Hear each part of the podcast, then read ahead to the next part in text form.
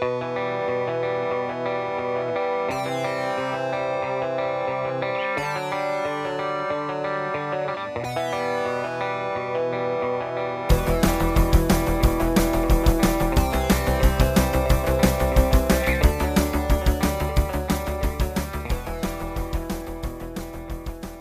friends, and welcome to Unknown.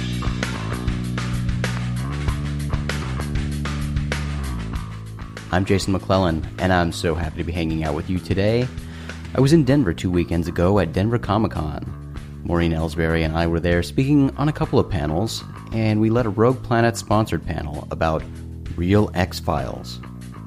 It was an incredibly popular panel with lots of inquisitive attendees in fact, there were so many interested people that the room was completely full, and staff started turning people away. I'm so sorry to anyone who wanted to attend the panel but got turned away. But again, I'm so happy that the interest was there and that so many people turned out to hear us talk about UFOs and the like. Obviously, one of the things we discussed on our Real X Files panel was Roswell the famous or infamous UFO incident that took place back in July of 1947. It was just the 70th anniversary of this interesting and enigmatic event, so I thought it was worth thinking a little more about it and discussing the Roswell UFO incident today. This event that took place 70 years ago has played such a major role in modern UFO lore and pop culture in general. Even if the details of the case aren't known, most people in the general population know that Roswell had something to do with a UFO. I know you're probably pretty familiar with the story, but many aren't. So let me just take a moment to run through a very brief summary of the 1947 Roswell UFO incident.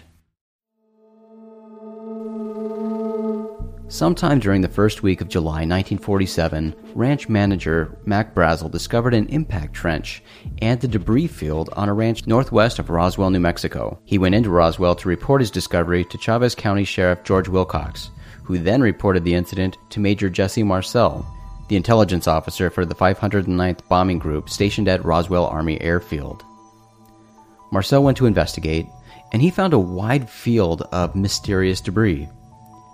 On July 8, 1947, RAAF's commanding officer, Colonel William Blanchard, ordered Lieutenant Walter Haut, RAAF's public information officer, to issue a press release stating that the military had recovered wreckage from a crashed disc.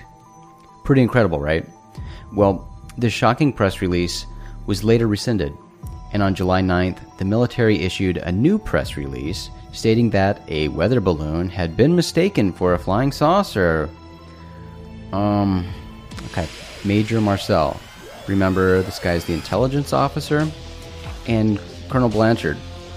Like, their inability to recognize a weather balloon seems pretty unlikely, especially since the military later asserted to the press that, quote, several weather balloons were, quote, released daily.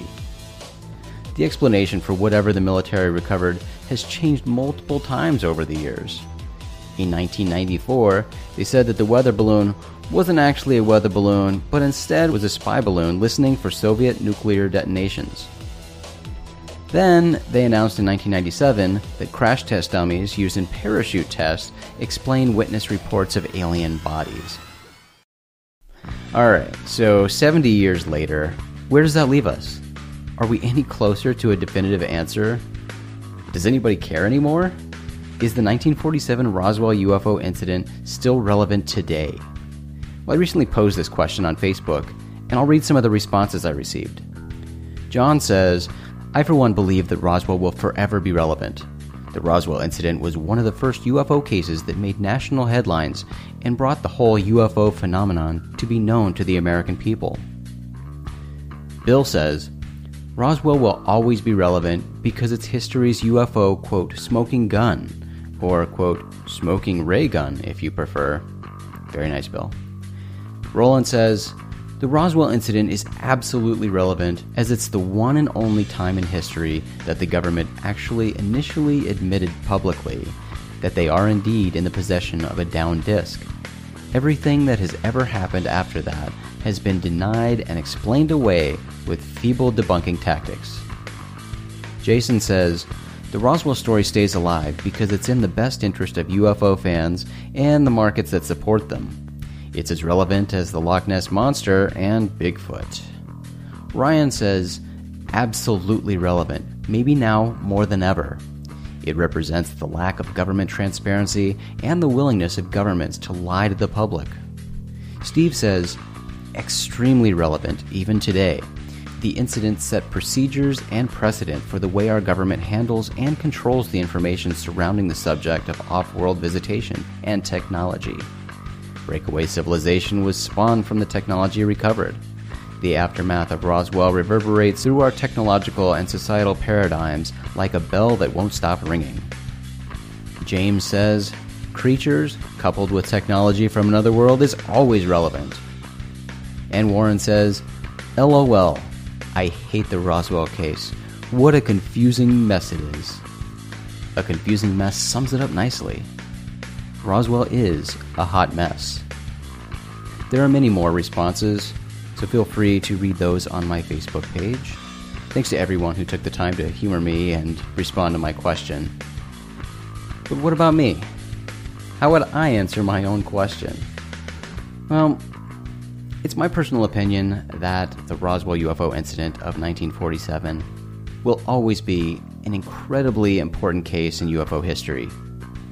Yes, I fully understand the feeling that some of my colleagues share being so over and done with Roswell. If you've spent any period of time in the UFO field, one thing you've probably gotten your fill of quickly is Roswell. Roswell this and Roswell that. We get bored easily, and we're hungry for things that are new and exciting. I get it. I do. But I personally can't dismiss Roswell, and I certainly don't want to diminish its importance. This case is primarily responsible for bringing UFOs into popular culture albeit not until the 1970s, but still. This case was made public by the military. A military press release announcing the recovery of a crash saucer. This case established the mistrust of the military and or government when it comes to UFOs. The whole cover-up thing. Much of the details, testimony, and facts we have related to this case were provided by military officials. Yeah, Roswell is an old case so old. It's a case we've been hearing about for decades. It's a case that everyone in the world knows.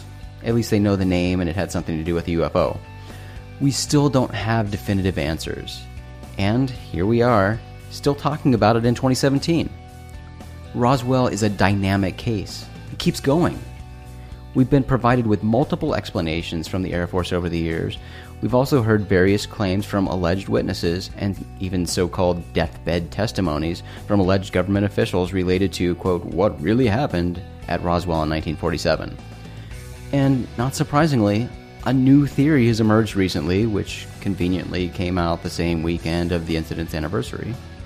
UK media outlet Daily Express published a story on July 5th titled Roswell Solved? Ex USAF Major claimed UFO crash was cover story for Nuclear Incident. Wait, what? Oh, okay.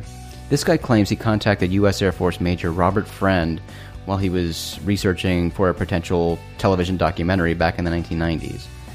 Uh, Robert Friend led Project Blue Book, which is one of the Air Force's official UFO studies, from 1958 to 1962. So this guy claims that he reached out to Major Friend for this television documentary, and he says that Major Friend responded in a letter stating, quote, I do have personal views of some of the cases that differ from the official explanations. He continued, Quote, Notably, I believe that an unarmed nuclear device was inadvertently released at Roswell, and that initially someone felt that a story regarding a UFO landing would cover the recovery operations. So, according to this guy, John Keeling, he was told that what crashed in Roswell in 1947 wasn't an alien spacecraft, it was a nuke that was accidentally dropped in the New Mexico desert. An interesting idea, yeah. But that's all it is. First of all, this is just another unsubstantiated, third hand story. Second, there are multiple known examples of quote unquote broken arrow incidents. times when nukes were accidentally dropped. Why would the Air Force keep changing its story over the years and not just announce that it was an accidentally dropped nuke? And why would the Roswell Army Airfield Intelligence Officer, present during the 1947 incident, essentially go to his grave sticking to his story? There are plenty of red flags when it comes to this newish Roswell explanation. Also, why are we just hearing about this now when Keeling allegedly heard this from Major Friend back in the 90s? Maureen and I interviewed Major Friend a few years ago, and like many involved with the military's official UFO studies, this dude seemed extremely skeptical about the whole UFO thing. Had I known about his supposed Roswell hypothesis back then, you bet I would have asked him. It's an interesting possibility, and I always remain open to all possibilities. There are decades of research and multiple military elements that make me pretty skeptical of this nuke hypothesis, but again, it's a possibility that I'm happy to entertain. In case you missed it, Maureen and I made an announcement a couple weekends ago when we were both at Denver Comic Con. We're bringing back Spacing Out. If you never watched it, Spacing Out is a web series that's a hybrid news talk show featuring current news related to UFOs, space exploration, and extraterrestrial life. The upcoming revival of Spacing Out will be slightly more broad in the topics we explore, and there will certainly be some differences with us you know, both being in different states, but it'll be good. We haven't announced an official date yet, but September of this year, sometime in September 2017, is when Spacing Out will return. We'll make sure to announce the actual date when the time gets closer, so watch for that. Well, that's it for this episode of Unknown. Remember to subscribe to the show on iTunes and post a review if you enjoy the show. We love hearing from you. If you have a question, comment, topic, suggestion, or anything else, feel free to reach out to us on social media, or you can always shoot me an email at jason at rogueplanet.tv. Rogueplanet.tv is our website, of course. You can find all of our social media channels there. Also, remember to check out Ryan Sprague's podcast, Somewhere in the Skies.